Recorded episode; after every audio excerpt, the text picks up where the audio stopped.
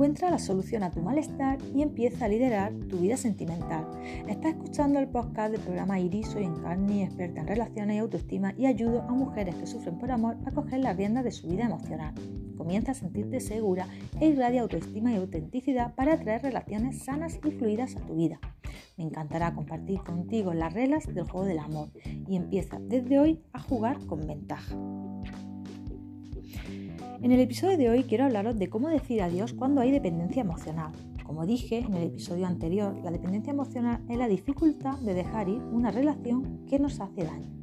No es fácil, ya que la dependencia emocional no se envuelve y nos atrapa igual que a un drogadicto su droga.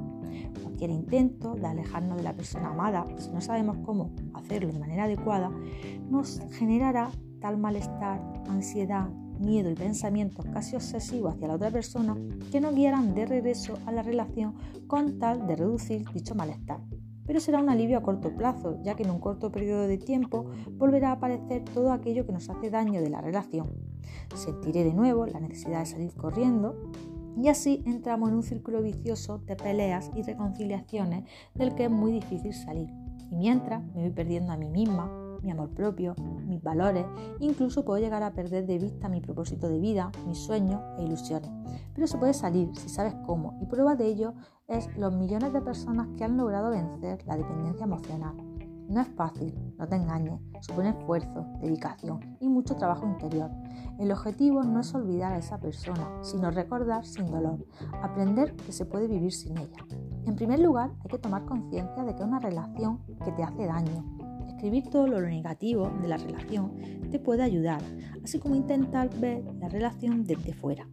Llegado a este punto quiero hacerte una pregunta. Si vieras a la persona que más quieres viviendo una relación como la tuya, ¿qué le dirías? Tómate todo el tiempo que necesites para contestar a esta pregunta. Es importante olvidar la idea de que estamos en esa relación por amor. Estás en una relación en la que estás sufriendo, en la que te estás perdiendo a ti, a tus valores, traspasando tus límites. ¿Y de verdad crees que eso es amor? Tras toda ruptura pasamos por un proceso del duelo del que es importante, en primer lugar, aceptar nuestras emociones y no evitar la tristeza, ya que es una emoción necesaria para sanar. Permítete caer y entiende que lo que estás sintiendo es normal. En este momento del duelo suelen aparecer ganas locas por volver a tener contacto con nuestro ex para reducir el malestar que estamos sintiendo. Podemos llegar inconscientemente hasta inventarnos una excusa para volver a contactar con él. Llegado a este punto, en ocasiones el contacto cero es clave para transitar el duelo y no quedarnos enganchadas en alguna etapa del proceso.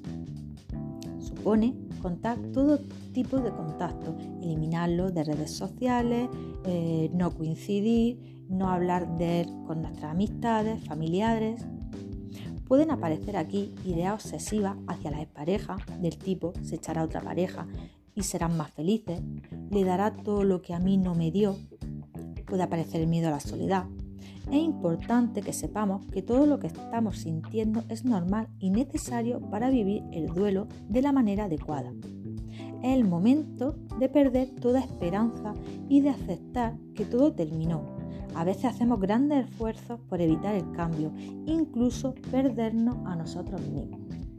Es momento también de analizar qué fue lo que falló en la relación y asumir nuestra responsabilidad. Analizar y preguntarnos qué está fallando en mí, en mis creencias sobre el amor, para engancharme en una relación que me hace daño. Habrá que hacer un parón y analizar mis creencias. Quizás creo que el amor es sufrimiento y que merece la pena luchar porque al final triunfa el amor.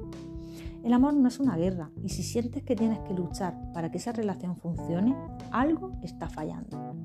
O igual tengo tanto miedo a la soledad que prefiero una mala relación a estar sola. O que no soy suficiente y no voy a encontrar nada mejor.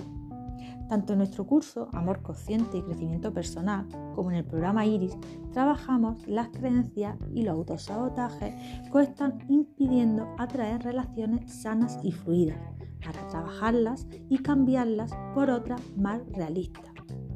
Os hacemos volver hacia atrás y preguntaros cómo se sintió tu niña interior en el pasado para aprender esta idea sobre el amor En el caso de sentirse culpable, hay que liberarse de la culpa. Es el mayor obstáculo para crecer. No tiene sentido entrar en la dinámica de machacarnos y maltratarnos por haber cometido un error. Somos humanos y todos nos equivocamos.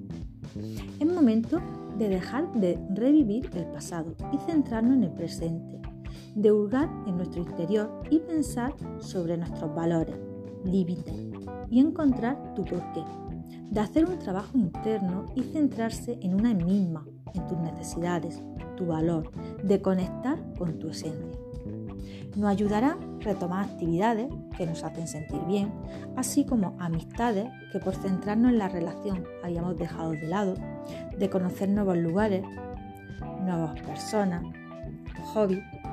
Es momento de creer en ti y en el poder que tú tienes, en todo tu potencial que hay dentro de ti, sacarlo e irradiar la fuerza y valentía, en demostrar a los demás y a ti misma que tú eres la protagonista de tu vida, que has, que has tropezado, pero que te levantas más fuerte y valiosa que nunca, que esa decepción amorosa o ese rechazo no te define, que eres tú quien marca tu valor y tu valor es incalculable.